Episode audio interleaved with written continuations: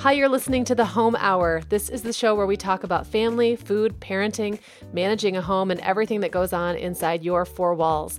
I'm your host, Meagan Francis, mama five, and creator of the Happiest Home blog. I'm glad you're here. Hey everyone, and welcome to episode 64 of the Home Hour. This week I welcome back regular featured guest Karen Walrond, who is the voice behind the blog Chookooloonks. She's also a professional photographer and an author. And Karen and I are going to be talking about taking better photos today. Um, whether you are a total beginner and just want to learn how to take better pictures with your iPhone or your smartphone, or whether you just got your first real grown up camera and want to know how to get out of auto mode, we cover all of those topics from beginner, you know, from way, way beginner up to like more intermediate. And Karen has some really great concrete ways to help you think about things like light and shutter speed that maybe you just aren't really clear on how they work or how to take better photos um, by manipulating those things. So, Karen and I had a great conversation. Also, wait till the very end because she's giving away a 30% discount on her ebook. Um, which is on beginning photography, and it goes over a lot of the things that we'll talk about in the show. So make sure you listen through all the way to the end to get the coupon code for that. Uh, hope you enjoy the show. Hey, Karen, glad to have you on the show again. Welcome. Oh, it's great to be back. It's good to hear you, hear your voice again. It's been a little bit of time since we talked last, and I know you've had a very busy summer and fall now. Well, I guess it's fall now. So officially, officially as we record fall. this today, yes. Yes. Oh, I'm not sure I'm ready for this. Uh, but you've been traveling quite a bit. I have. It's been pretty crazy. You know, I, I, I do a lot of public speaking, and it, there seems to be sort of a season. Like usually, it's sort of April to October is my speaking season, but mm. this year it started later, so it's kind of going from like August to December this time. So That's I'm tricky. Yeah, it's it's a you know it's great because I get to you know meet awesome people and Yeah. and go to places that I've never been before. And sometimes if I'm lucky, like I recently went to Minneapolis and um, had a couple of hours, which I didn't think it was a day trip. I was flying from Houston to Minneapolis, and I thought this is just going to be insane. I'm just going to go talk and come back, and I had couple of hours and so i got to do a little photo walk while i was there which was oh. which was very very cool. So there are definitely plus sides to the the schedule. Yeah yeah i was just thinking like you know for me my travel tends to focus tends to kind of concentrate around spring and a little bit in summer and for some reason that's a really manageable time but this time of year i just kind of want to be home. I don't know yeah, it's tough. I mean, Yeah. you know, I'm I'm trying to. The reason for the day trip was because I, I I'm trying to minimize the number of days I'm away from home. So, um, so yeah, so that means some grueling schedules, but Yeah. it's Yeah. all good. It's all good. Well, you know, there there's worse problems you could have. Indeed, absolutely. So you got to go on a photo walk, which is great. Did you set that segue up for us to talk about photography today? I sort of did. Oh, well, listen to you. Okay, so as we've covered in a recent episode or in our previous episode when we talked kind of about how you um made this transition from your old life as a lawyer, a practicing lawyer, to your, you know, now career as a photographer and author and blogger. Um, you know, the photography part I think is so fascinating because there's so many people who a either just want to take better pictures and sure. that's all of us right and then there's yep. the people who actually could see themselves doing it in a in a larger way and you did both so let's kind of back up and talk about where were you when you were in your life as a as an attorney um, did you take? Were you a photographer then? Were you the one people always handed the camera off to, or was this more of a recent thing? Oh, well, I haven't, I wasn't recently an attorney. I mean, like, you know, I've been an Yeah. attorney for 20 years. So I would not call, I and I've been shooting for 20 years. So I would not call it um, a recent thing. Right. But um, so, uh, so is, is it okay for me to divulge a secret just between you and me and the thousands of people who will be listening to this? Absolutely. so while I was um, in law school, I actually um, did a stint of modeling. This was many, many years ago. Okay. Many, many, many years ago. And um, as I was, and it, modeling was never ever going to be something that I was going to do full time. I mean, I was in law school. I already knew where I was going to go with my career, but it was something sort of fun. I did it on a dare, and um, I was getting a lot of work, which was sort of fun and it was kind of a nice uh, break from studying from my law books. And so i was getting toward the end of my uh, my law school career and um, and i had you know i had a job lined up and i was getting ready to take the bar exam and i had also at that time befriended a great guy um, a photographer named joseph berard who is still here a fashion photographer. And i asked him one day uh, if he would uh, come with me to help me buy a camera because I'd always like sort of loved the idea of um, of photography, but I had grown up really believing that I wasn't artistic. You know, I, I was really good at math, and my parents kept telling me, "No, no, no, you're not artistic. You're good at math." Um, so, Oh. hence engineering school and law school. You have an analytical mind.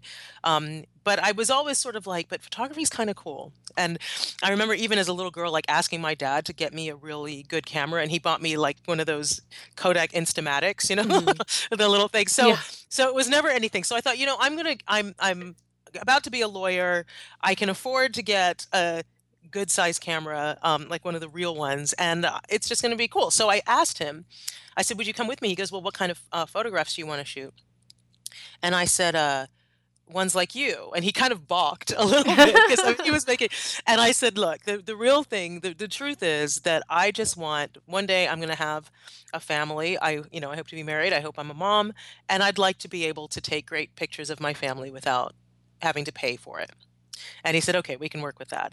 So, um, so he decided. He said, "Okay, we're going to go out, and you are going to." This was, like I said, 20 years ago. This would have been in 19, 21 years ago, 1994.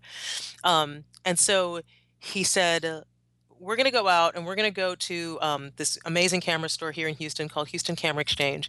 Um, he goes, "That's the only place you want to buy your camera, and we are going to spend." Minimum $500 and we are going to buy you a secondhand camera. And I remember Mm. thinking that is nuts. Like Uh, yeah. $500 for an old camera. So my friend insisted that this was the only way to do this. Like the only way was to spend this kind of money on a camera. So I was like, "All right, fine." And we went to the we went to the store and I literally spent $501 on a old camera body. It was a Nikon um, film camera that was at the time probably a good 15 years old. And Um, what was the price range for cameras like in those days? I mean, I know that's changed a ton. well, he, the same day that he and I went to buy my camera, he bought a camera for himself. Um, and he, but he's a professional, right? And I remember he spent like $2,000 on a Mm. brand new camera, but still film, right? So this is like, like, digital still wasn't really a big deal. You could get like digital point and shoots, but like digital SLR cameras were not that big yet. And um and even if they were coming on the market like photographers were still using what they knew which was which was film. So so we bought this and it was just like, a, a a 50 millimeter um lens which is basically a, a normal lens is what we call it um and this camera body. And then he said okay and like i'm hyperventilating having spent all this money even though he just you know laid down thousands of dollars. Um and he goes okay tomorrow we're going to shoot. Like and you're only going to shoot black and white film Oh my gosh. so I said, okay. Um, and so the next day he took me out and we just kind of went um, around the city and he's, you know, he tried to teach me what aperture meant and what, you know, what ISO. I kind of knew already what ISO was about, but I didn't know what aperture was or shutter speed or anything or why they mattered. And he sort of tried to show me and you like, he's like, okay, look, and when you do this, but of course it's film. So I'm not going to be able to see anything Right. that I shoot until after the film's developed. And so he's like, well, this is what's going to happen. This is what's going to happen. Whatever. We shoot the thing. I take it to get developed. Don't pick it up for a week later. And I can't remember what I settings I use. Right. Like, Oh, right. right. Because I have no idea. Like there, that's, that stuff wasn't captured on film. Right. Like it, like, you know, that stuff's captured on your digital camera now. But so it was, I mean, it was lovely that he, he took me out and I'm sure certain things uh, stuck, particularly about composition and that kind of stuff, but really nothing stuck. But, um, but I didn't care. I was like, okay, this is fun and I'm going to keep doing this. And so I I shot all the way through while I was practicing law. And I did a um my law practice for the most part was international. I did a lot of international stuff. So I would like fly to Argentina or fly to to Rio or, you know, fly to wherever and like always sort of book a few hours to myself Mm-hmm. so that I could go out and shoot. And um and again sort of really really didn't know what I was doing. Like kind of could guess, but really do you know, and some of the shots were great and some of them were complete crap, you know. And also by the way, this was a fully manual, so there was no autofocus. So like I'm fully doing everything with this. Um and uh eventually I didn't actually get a camera. So that was 94. I didn't get married until um 2002 and that's when my husband and like the year later my husband bought me a digital um, SLR. So I shot film for a long time and then finally got the digital. the digital camera. Wow. So, okay. Now, I know that everyone relies on digital cameras now, and I definitely do because I took a lot of terrible pictures back in the film days. Some of those canisters of film are still rolling around my house somewhere, I think, and have never been developed. But oh, you got to develop them. Go I develop- know. I've you know every now and then I'll find some and take them in. And one time it was like a party I went to in like when I was 12 years old. That was hilarious. I had no That's idea who any of the people in the picture were except for myself. no memory That's- of being at that party. It was, but it's fun. It's kind of like a being in a. It's like a time capsule almost. Yeah, it's but- like Christmas. Like Yeah, it is. Yeah. It's awesome. But I wonder if there are things that kind of get missed now with digital film. You know, maybe there is something about the mystery of what's inside or not not taking not deleting a photo because you don't think it's going to look good. That's another thing I do often and I wonder if I'm even correct sometimes. Sure. Yeah, you know, um, so what was really interesting is I started shooting with with digital pretty much exclusively for a long time after my husband bought this this camera for me, and uh, you know, I, I I got pretty good at it, but I will tell you that I forgot a lot of what I had learned as far as lighting and that, you know, things like aperture and and and shutter speed and all that. I forgot a lot of that in in using the digital camera. Mm. And um, it came time for when I was writing my book. So that would have been in 2009, 2010. And I remember I was shooting something for for my book and the the photograph wasn't coming out the way I wanted it to. And I Mhm. was, you know, and I'm shooting this and it's just not coming out and I my husband it was so funny. My husband, who's a pretty decent photographer himself, he uh I was t- yell, you know, I was kind of yelling at the camera and yelling, and I was like, "This isn't coming out, and I know it's possible to get this shot, and I don't understand why I can't do it." And he said, "Well, how are you shooting?" And I'm like, "I'm shooting aperture priority, which is, you know, partially automatic." And he goes, "Why don't you shoot it manually?" And I was like, Uh, "What?" what what? A- And he goes, "You should shoot it manually. Like, of course it's possible, so shoot it manually." And I was like, "Oh, right." And so I had to really teach, and that was really the first time I started teaching myself aperture shutter speed. Like, really, even with the film, it was total luck. And Mm. so, yeah, you know, it's you. I feel like to get to, to back to your question, I feel like when you shoot with these digital cameras that are so smart, um, uh, far less your your you know your iPhone or your smartphone, like they're so brilliant, but they're not as creative as you are, hmm right? Like you can be way more creative with your machine than the camera is. And you know, the camera has like sort of a certain range that it's going to adjust, but you can do way more cool things if you if you go manually. So I feel like that's one thing that that um, gets lost, particularly for people who uh, who are you know who don't have any interest in making a living at, at photography, right? right? Like you you have you know who's going to take the time to learn to learn manual because it it takes some time to learn it. So that's one thing I think that's missed. The other thing, um, which is something that I'm really uh, struggling with even myself, is we don't print anything, and you alluded to that Yeah. yourself with your rolls of film. Like we, how when was the last time you printed photographs that you took with your camera? You might download it and you might share it on Facebook or share it, you know, online, but we don't print anything. And I I think we're I think we are in a sort of a generation where um, there's going to be a whole lot of lost photography I because agree. you know, like for example, when was the last time you used a CD to download something? You know, on a Oh, I CD, don't right? even Like you use right, you use thumb drives or something. When's Yeah. the last time you used a floppy disk? And so the technology keeps changing so much on how we access Yeah. our documents that who knows that, you know, I have thousands, I know I have thousands of photographs that are stuck on now defunct laptops that are hmm stacked in my closet that I'm never going to see those photographs again. And I find that really um really sad. So I'm actually sort of on this crusade about printing photographs because I think that's the only way that we can guarantee that our children and our grandchildren and great grandchildren will actually get to see some of this stuff that we're making. I like that, and and you know, I, I would love to get your tips on you know the best services for that kind of thing. I will say I have gotten in the habit of making my mother-in-law a book for Christmas every year, and I just print it at Walgreens. I'm sure there are other better ways to do it, but Yeah. there's a Walgreens five minutes from my house, and I can have it in an hour. Yeah, so yeah, sure. it's a good way to start.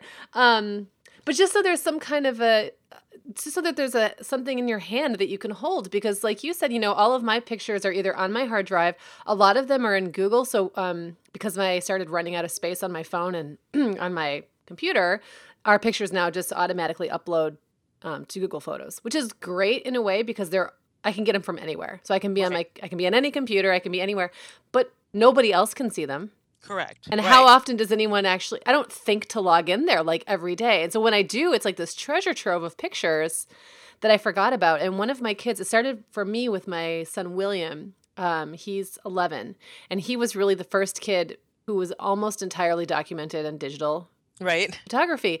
And he'll be looking through the boxes of pictures and say, Well, where's all the pictures of me? Right. Right. Oh. Ex- you know, in my 15 and 17 year old, there's tons of pictures. They're terrible pictures, but there's tons of pictures of them. And I'm like, William, they really exist. I promise you. We'll look at them next time. next time I get out that hard drive or whatever it is. So I think you're that's totally ex- right. That's exactly right. Like there are there are certainly pictures of my daughter that the only way you can see them is on Flickr because they're Yep. stuck on a hard drive somewhere. And the sad thing is that when I uploaded them to Flickr, I uploaded them in low resolution. So even if I wanted to print them, the quality is not going to be that great Yeah. if I if I decided to print them right now. So right. you know, one of the things I've actually been doing, and I sp- particularly think that this is um, true for our cell phone pictures, because we whip out that cell phone and document things all the time. And usually, like, it's rare you take out your cell phone to take a photograph of something that makes you sad, right? Like, Right. it's always going to be a moment of joy, a moment of happiness. You know, so your kid did something funny, or you saw a funny sign, or you're having dinner with a friend you haven't in a while and you take a selfie with them. And so, one of the things that I've started doing is I, uh, because I'm such an avid journaler, Mhm. every few months or so i just print them on my on my printer and just cut them out and stick them in my journal right because i save all my journals and so even though they're not like um in great and you know in great photo albums or anything else like that or a book or created i know that it's saved somewhere and you know like i said you know my triple great grandchild one day might be going through my journals after i'm long dead and come across these images of So do you do you print like. them on on photo paper or just on regular old paper? Some it depends. Yeah. Um, sometimes I do photo paper. Sometimes I just do regular paper. It depends on the photograph. Um, but like particularly with my cell phone ones, I try to do that um, a lot because you know you like Instagram is great, but who knows how long Instagram is going to last and what format it's going to look like ten years from now, right? Or- Yeah, no, or I, I totally agree. And you know, it's funny. I think I think part of the reason we don't do that as much anymore as well is because you know, again, 10, 15, 20, you know, and beyond years ago, you sort of expected your family the pictures that your mom took of you at your birthday party to look kind of crappy. That's Right. just it was kind of accepted. I mean, yes, they were professionally, you know, uh, printed out in a photo shop or whatever, Right. but but you didn't they weren't going to look great. And now Right. it's like the bar has been so raised, all of our pictures have to look so good that when we print them out they don't look on paper or on photo paper the way we want them, you know, that they look on our screen or on our tiny little screen. So I feel like that's really become kind of an unfortunate barrier. That's such a great that's such a great comment. I never really thought about that, but I think that's that's really true. And I think, you know, what I think um I don't know even how to respond to that. Like, you know, cuz I I shoot all the time and I shoot for a living. Um and I, you know, I, it's so funny because I, there's a part of me that is like I love the idea of having a as a photographer, I love the idea of having a bar of trying to create great shots.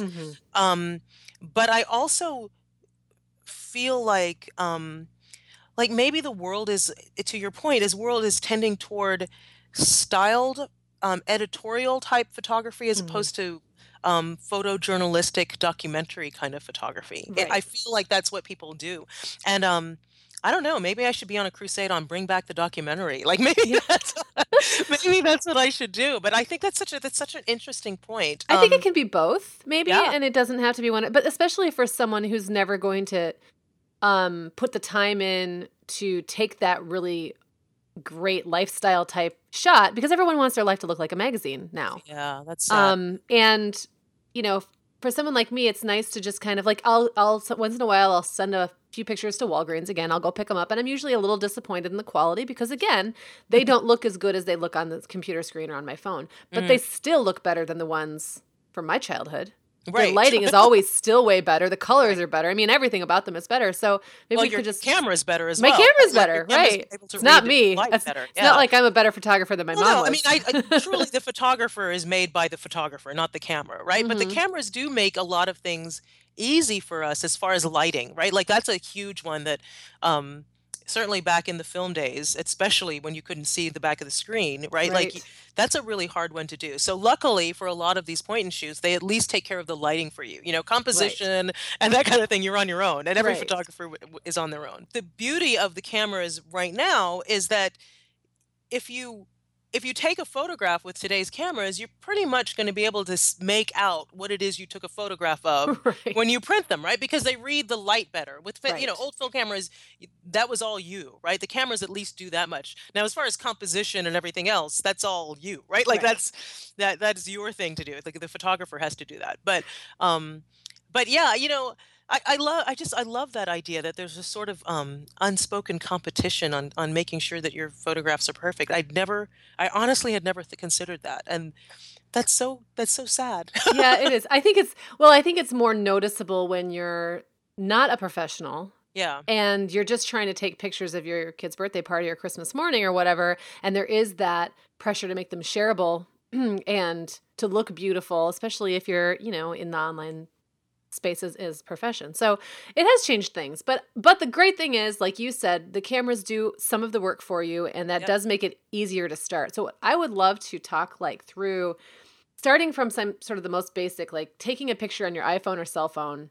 You know, tips for just for the people who are going to kind of inhabit that space mostly, Yep. and then we can kind of ramp it up from there. Yep. so, Okay, well, yeah, I can. So the first thing that I would suggest, is, um, just kind of riffing off of, of what we were just talking about, is, um, and this is just sort of a broad thing for photographers everywhere, whether or not you're this is the first time you've ever held a camera in your hand, or if you've been shooting for years, is stop comparing yourself to everybody else, right? Like, I- like I can go on to Instagram right now, and I could literally um, list off seven or eight photographers that I follow whose images are so identical to each other that I can't really even tell you which person did it, right? right. Like there are certain trends that happen and everybody jumps on that trend and I I find that really sort of disheartening. I mean, I think photography the word photography means drawing with light and it's an art form, right? It's it's supposed to show you and not everybody else. So stop stop comparing yourself to everybody else. If a and and stop with the rules, right? Like you know the rules back when i was uh, starting out everybody's like never shoot into the light man i love to shoot into the light all the time i love absolutely facing the light source and shooting into it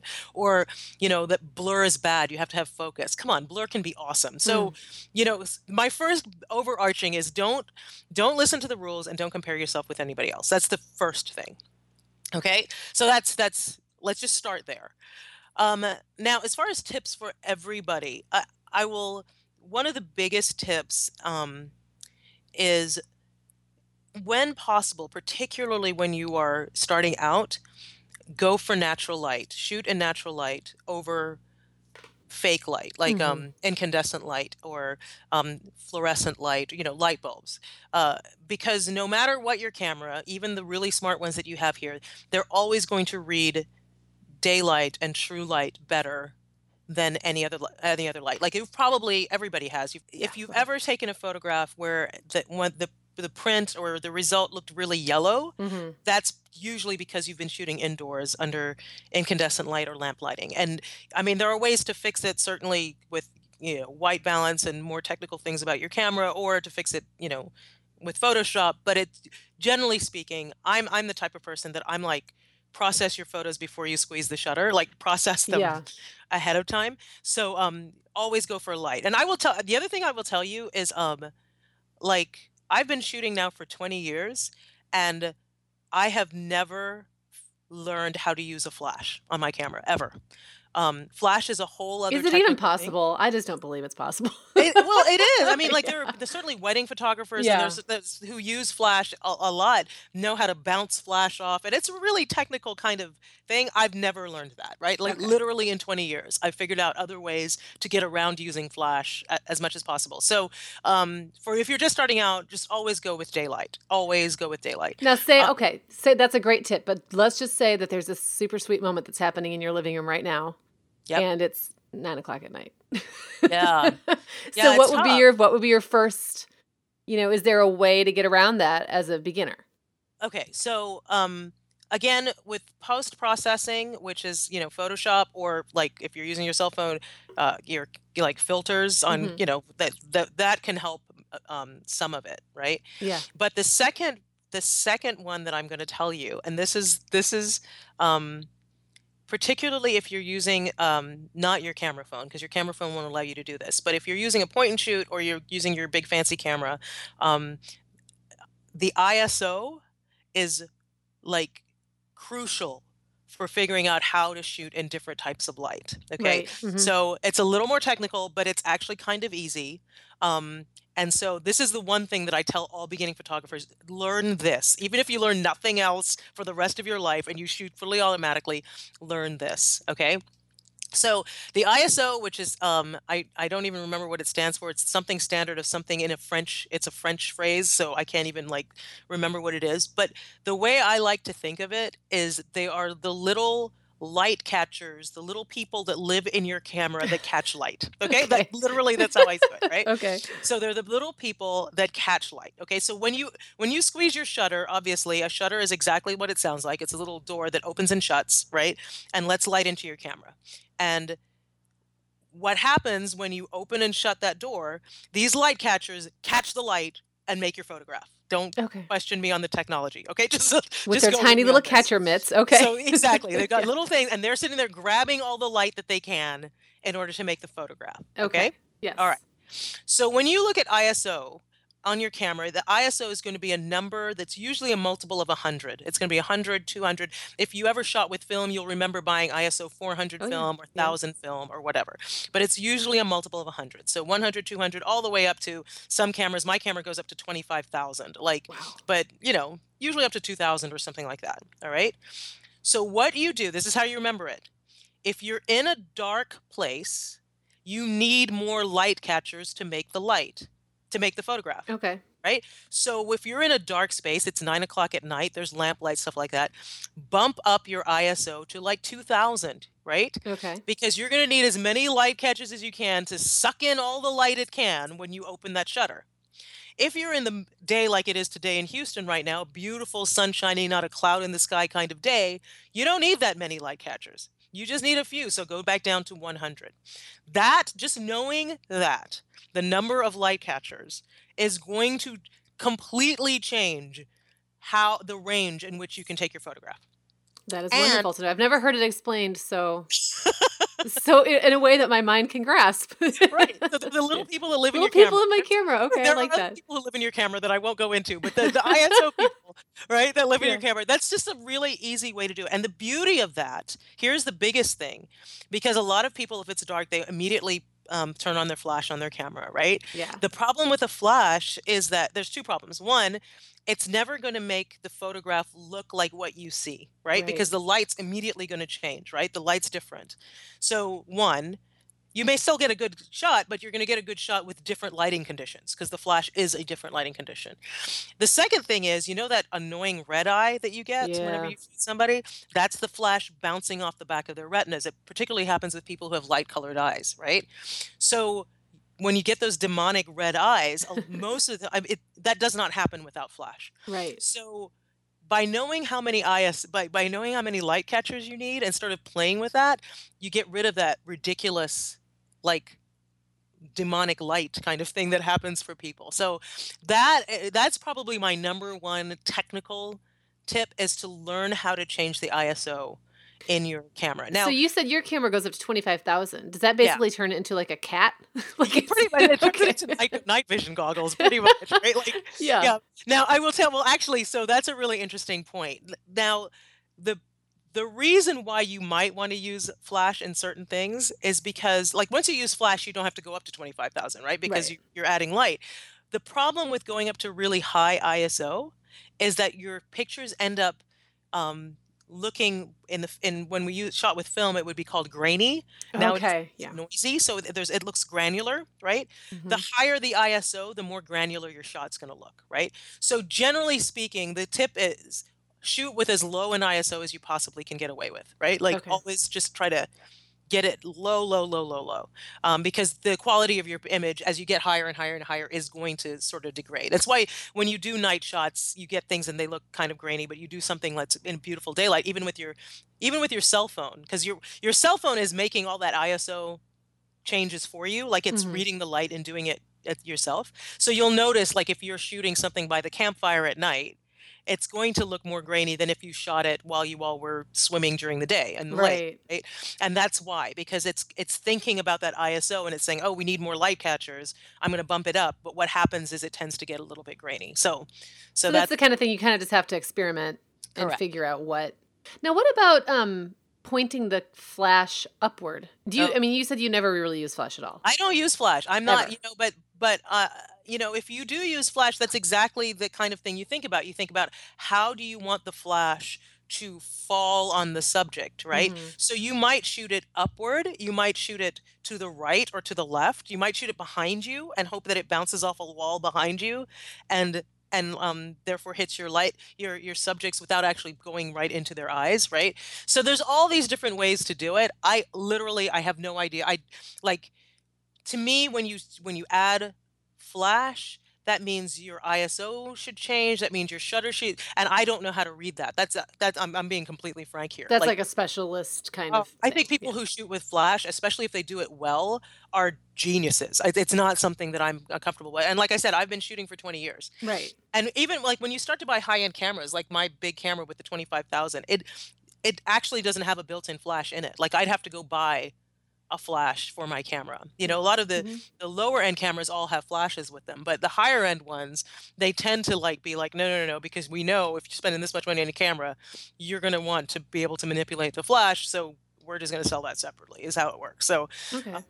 All right. yeah, so I, you know, I, I would love to speak intelligently about flash to you. Well, that's I, okay. I think most of us. I think most of us who are home photographers know just don't use it. I just, yeah, I That's probably the best rule of thumb. yeah, I, I just stay away from it. You know, I would love one day I need to learn how to how to use all of that, but um, Right. but because I don't do a lot of studio shooting and I'm um and I don't do uh weddings like I, you know it's Right. rare that I do a wedding um shot I it's I've never been sort of motivated to learn about it. Yeah, yeah. No, that makes sense. So that actually leads me to another question that popped into my head is I know for a lot of people when they buy their first real camera, um, the biggest challenge is what what what is like the best multi-purpose kind of lens because we don't all have hundreds of dollars to invest in different lenses for different uses. And it feels like there should just be this one lens. That's Yeah. like if you're just a casual user, this is your lens. So um so my very first lens when I went out with my friend to go buy that camera, my very first lens was a 50 millimeter uh lens. It was it's called a 50 millimeter 1.4 lens and I'll tell you what all those numbers mean in a minute. Um So a 50 millimeter lens um, in the photography uh, in the photography community, we call that a normal lens, and th- what that basically means is what you see is what you get. Okay, Okay. so there's normal lenses, there's telephoto lenses, and there's wide angle lenses, Mhm. right?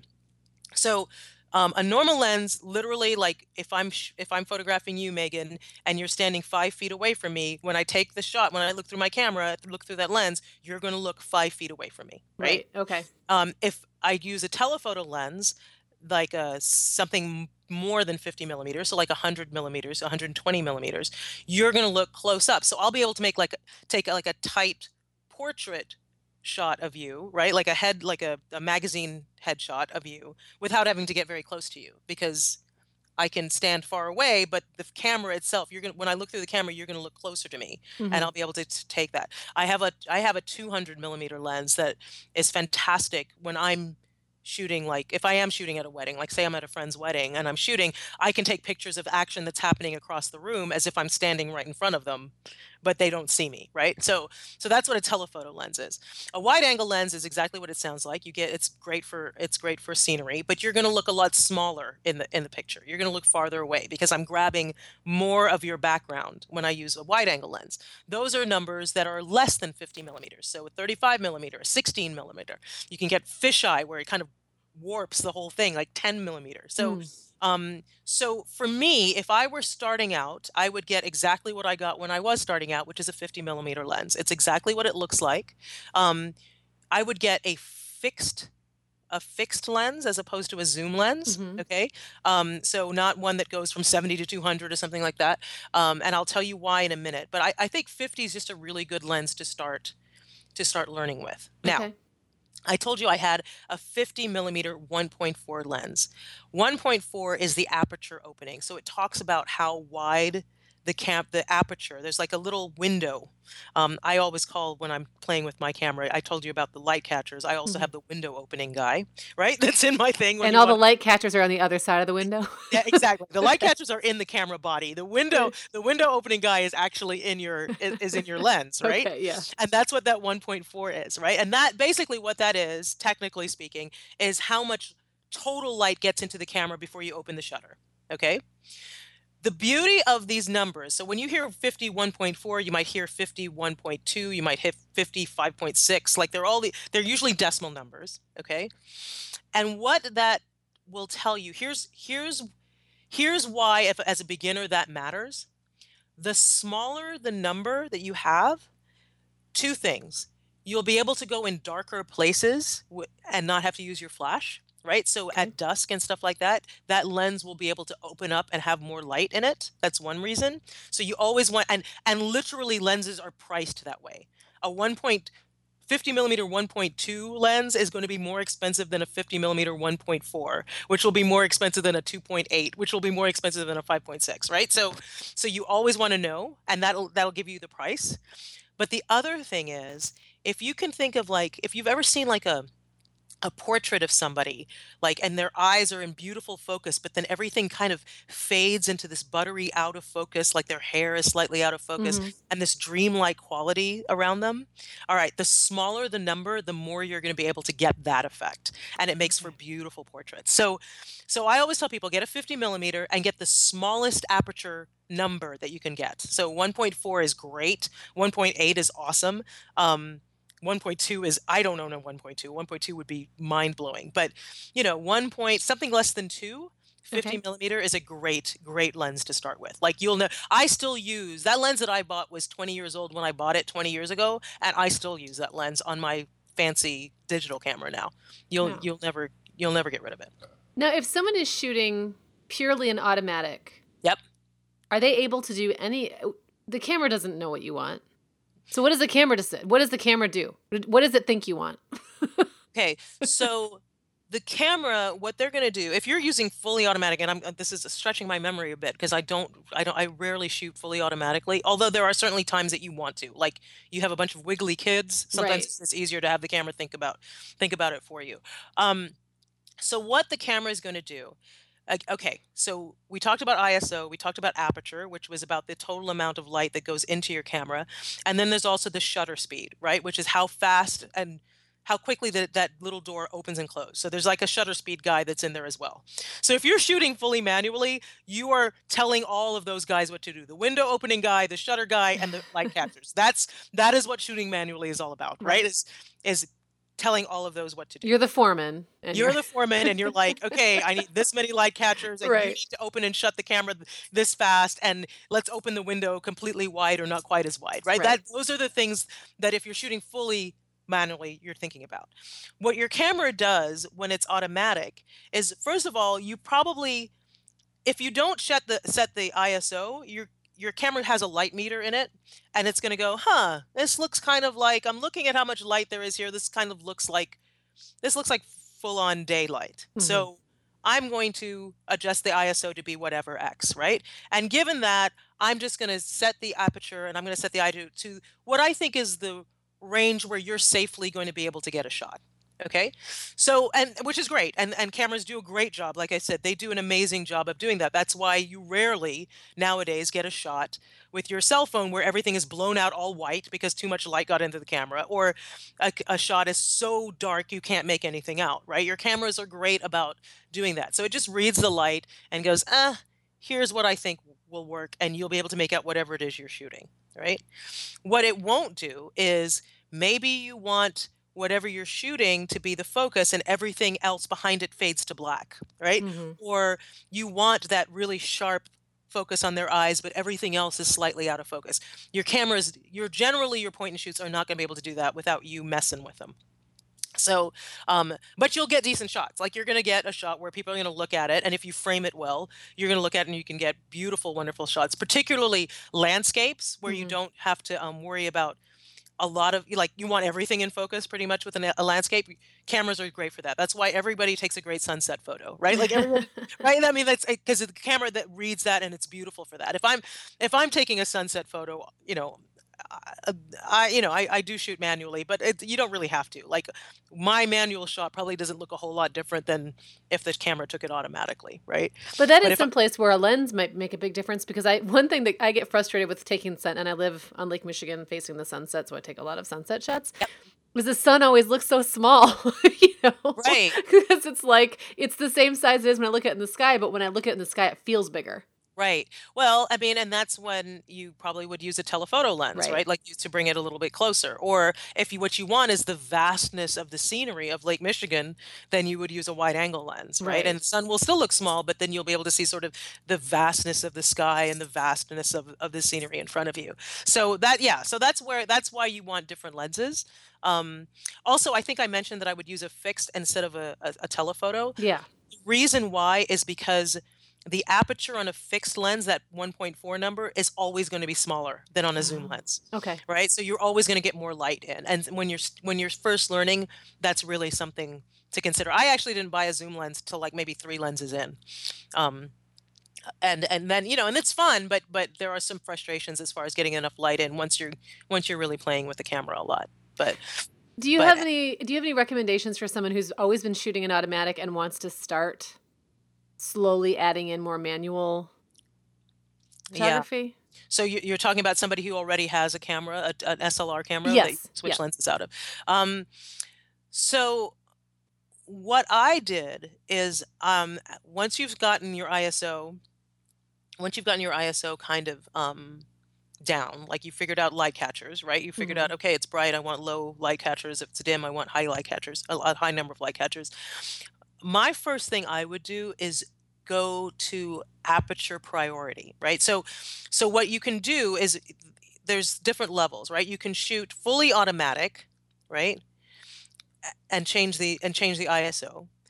Or you can do it where, okay, camera, I'm going to play with the ISO and I'm going to play with the aperture and I'll let you figure out how fast that shutter needs to go. Okay? Okay. That's called aperture priority because your aperture is going to take priority. That's the that's the window that's in your lens, right? Like that that's hmm the one that lens it. Or you can go shutter priority where you can be like, okay, camera, I'm going to be one that decides how fast I want that shutter speed to go. You figure out how how big to open up the window to let the light in, right? Okay. Right. Okay. So, see, does that make sense? Yeah. So, so what I would always suggest is the first thing you should do is go to aperture priority. Okay, so um, in a Nikon, for example, that's called A. You'll see a little symbol that says AV. Okay. Um, on a Canon, I think it's something else. Um, TV, I can't remember what the symbol is on T. I don't, I don't shoot, I don't speak Canon, so I'm not sure, but it's slightly different. But basically, look at the manual in your camera and figure out how to go to aperture priority. All right, because that to me is the fun one to play with. And what that can do is you'll start playing with, oh, you know what? I really want that that what you call a narrow depth of field where the eyes are in focus and everything is faded backwards so i'm going to start playing with what i how much how much of what i'm looking at i want in focus right Okay.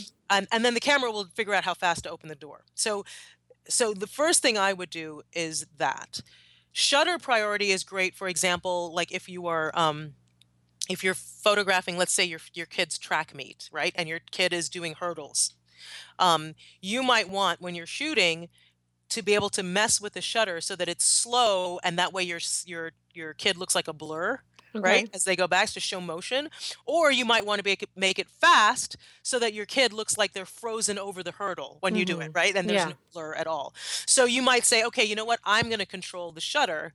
I'll let the camera figure out aperture more often than not i think unless you're doing sports you're going to it's more fun to do with the aperture priority. So that's what i would go to first. That's what i shot um, for most when I got my my digital camera, that's what I shot with most. That's half of my book was shot that way until I had that frustrating day with my husband. I was like, I can't make it do what I want, and he's like, go manual, and I'm like, oh right, okay, that I can do that. But that just going to aperture priority is going to open up a whole other world of what you can do as far as focus, particularly with focus. Um, um, how much of one like if you want something that's really sharp in focus and then everything else is out of focus. The portraits are a really great way to do that, but it could be anything that you're shooting. Um, that can be really fun to start getting artistic with. And then really from either aperture priority or, or shutter priority, if you've been doing one or the other for a while, going manual, you'll get it. You'll figure it out. Yeah, I mean that that's actually not as big a leap as you would think it is. So Okay. um, That's so really start fully, but the first thing you want to do is ISO. For God's sake, please, dear God, use change your ISO. Like that's something that it's not tough. To, you know, it's the number of light catchers, and it's it's a pretty easy thing for everybody to grasp, and it it will help you, particularly if you want to get off of the flash, if you want to let go of flash. Yeah. Okay, this is really helpful. I want to briefly talk about um, of composition Okay. because I feel like that's something where it feels like a very uh, like a huge mystery to people who aren't don't consider themselves super artistic or just aren't professional photographers. And what do you keep in mind when you go into when you're going to take a photo and you're thinking about composition? What's the first thing first things you're thinking about? Um. Okay. So I already talked about looking for natural light, right? Right. For anything else. Um. So the number one thing, let's just start from the very beginning. The number one thing that you want to look at, no matter if you're shooting a bowl of fruit or you're shooting your grandmother or you're shooting the, scenery, hmm um, the, the sunsets on Lake Michigan, whatever you're doing, um, remember that photography means literally drawing with light, right?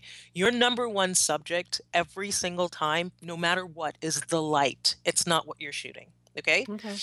And that concept of how to look for the light right which i talk about all the time that concept can be a really difficult one i think for beginners to get because that's so let's let's say that i'm photographing you meagan for example um, and i've sat you down and i'm now the first thing i'm going to do is when i'm looking at you at your face i'm not even going to see your face anymore as much as i'm going to see what the light is doing to your face okay Okay. so if it's like noon and the sun is right up above us, probably what's happening, right? If I'm shooting you out in the open, is that the sun is making your nose cast a shadow on your upper lip that looks almost like a little Hitler mustache, right? yes.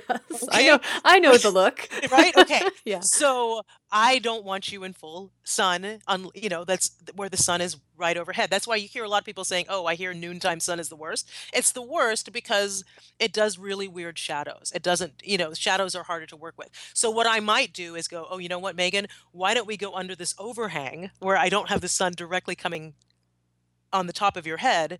It's going to come from, you know, from the outside under the overhang, and then those shadows will go away, right? So Mm. literally that's the first thing you do is you look and see what is the light doing? Is the light dappling? Are we in a forest? And while this forest is really beautiful, when I sit you down, what I've got are tons of shadows of leaves on your face, which is not going to make for a pretty shot, you know. So I need to move you where there's not as many shadows of the leaf on your face. So that's the first thing I do is what is the light doing to whatever it is I'm photographing?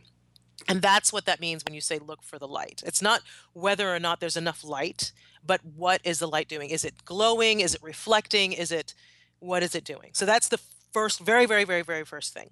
Okay.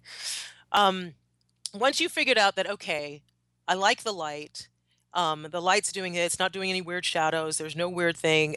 Now, honestly, I think composition is kind of up to you. Like, I hate really giving rules about composition. There are certain rules that they say, like, there's something called the rule of thirds, which says that whatever your subject is always looks more interesting if you set it offset it by you know a, a third of the you know so it's not Yeah. smack in the middle of the frame it's like off to a third of it maybe but sometimes things look better smack in the middle of the frame like i you know there's so much about um, composition that it's just about playing with it the other thing also i guess okay so two things one was look at what the light's doing and then the second thing before you squeeze the shutter is check your background right Okay. um I remember my sister, she'd kill me if she uh, knew I was telling you this story, but she she sent me a photograph that she had taken of her son um playing a guitar. Like he was a toddler and he was like playing with a guitar and she said, "Could you could you fix this photograph with me of me? I because I, love this photograph of my son."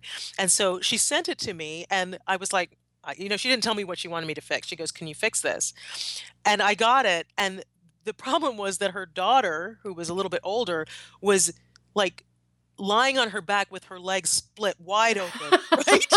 In the background, In the right? yeah. And so I'm like, you know, it's you know, it's Photoshop. It's not a magic wand. Like, you know, you you got to be mindful when you take a photograph of what's going on behind you. So if you we get it so focused on what we think the subject is, we don't always see. correct, Yeah, exactly, you don't on. actually see what's happening. So you're taking a photograph of your daughter that's really great, and then you get the picture, and all of a sudden you realize there's a bunch of garbage cans sitting behind you, or whatever, right? Like, yeah. and so that's so always the other thing I always do is just check your background to make sure that your cap background. The other other less um more subtle things that you don't notice is like maybe you're taking a photograph of somebody and you don't realize that there's a light pole growing out of the back of their head, right? Right. You know, or something like that. So you're like, oh, maybe I should shift to get that light pole out of the way. Yeah. So I am a big I'm a big believer of compose your shot and process your shot before you squeeze the shutter. So Mm. look at what the light's doing, look at what your background is, and pretty much after that, whatever you do is on your own. If you've checked that, you're fine. You're gonna be you can do everything, anything else you want. You want to shoot from below, from above, you know, whatever, up really, really close, far away. Um, do it. Actually, wait. Let me let me rephrase that. Uh, one beginner thing that people make a lot of um, a lot of, they they a mistake that a lot of beginners do is they don't get close enough Mm, yeah. um, and to fill the frame. Like if you want to do a portrait of your kid, um, you generally speaking, people err on being far too far away. okay. So feel close, feel comfortable getting close. Um, your camera will start like you get too close, your cam- your lens will stop focusing, right? Like you'll be able to, you know, you most things you want to be about two or three feet away, and, and and your camera will continue to focus. So just feel free to get in, to get in into the shot um, for subject matter. And of, of course, if you're doing a landscape, then you don't have to worry about that. You know, you just Right. go as wide as possible. But so that would be my thing. Tho- Those would be it. well, But that's not very complicated. no, it's very easy. It's Yeah. really, it really is. Like use natural light, watch and see what the light's doing, check your background, and Get and close. and get as get, get you know check and see that you really are as close as you want to be because a lot of people make that mistake, right? Well, Karen, this is all. I mean, it's a lot, but I have to say, I've read a lot of. Um, I've read a lot of tutorials on all of the things that you talked about today, and none ever made sense to me. Oh. I read them and just been like blah blah blah blah blah. You know, ISO, huh? So I'm really happy now to be able to think about like the little light catchers inside my camera and right. the guy opening the window. And the yes, the window and the and The the, door guy. Yeah, and the right. door You know, like those are those are less, but the first the light catchers, man. the light catchers. Yes, go for look sure. for the look for the light catchers. That should Look- be your new slogan. exactly, exactly right. So yeah, I, I mean, and and the, my um, my, you know, in in closing advice, I would just say shoot all the time. Like if you really, really, that's what that's that's how I got to be where I am now, and where I am now is nowhere near where I hope I am in five years. Right? Like yeah. I look at my book, my my book, which did really well, and people compliment me on. I I can't even look at those photographs anymore. Right? Like I'm like, Mhm. oh my god, I can't believe I published those because I feel like I've grown that much. And the only way you're going to grow as a photographer is to shoot as much as possible every day. Shoot all the time. Just keep shooting, and you'll you'll get it. You'll figure it out. Yeah. All right. Well, thanks. This has been really great. Um, I'm sure that you've got plenty of stuff on your blog about the same kind of thing. Um, I you do, and as a matter of stuff. fact, if you if you go in the shop section of my blog, I actually have an ebook that you can purchase from download, and it talks about all this stuff that we've been talking about. Like, and it's specifically for beginners, like from how to choose a camera that you want to shoot with, all the way through to the light catchers and the and the and the door opening guy and the Oh, and the stuff like that. So you can Yeah. also you can always do that as well. Awesome. Well, I will put a link to that in the show notes, and you'll be able to find those at thehomehour.com. Just look for episode 64. Wow. Um, Karen, what a pleasure. I will have you on the show again soon, I hope. Until then, enjoy the rest of your travels and your fall and all those good things. And everybody, just listen to Karen's advice. Just keep shooting and look for the light. And real quick, everyone, I want to mention that Karen is generously giving us a 30% discount to all listeners on her ebook, Beginning Focus on Finding a Camera, the Basics of Photography, and Taking Great Shots. It is a beautiful, very informative ebook with $20 value, and she's giving us a 30% discount if you use the discount coupon Happy Home at checkout. That will expire December 31st, so make sure you get on that ASAP. You'll be taking better pictures before you know it. Thanks a lot, Karen, and you can find a link to that book um, at the show notes for this for this episode, which would be at thehomehour.com. Just look for episode 64. Thanks so much for listening to this episode of The Home Hour on the Life Listened Network. If you want to hear more episodes of The Home Hour, go ahead and go to thehomehour.com and you'll find all the episodes there. You can also visit our Lifestyle Podcast Network to find more shows about motherhood, style, work, and more. That's at lifelistened.com. Thanks a lot.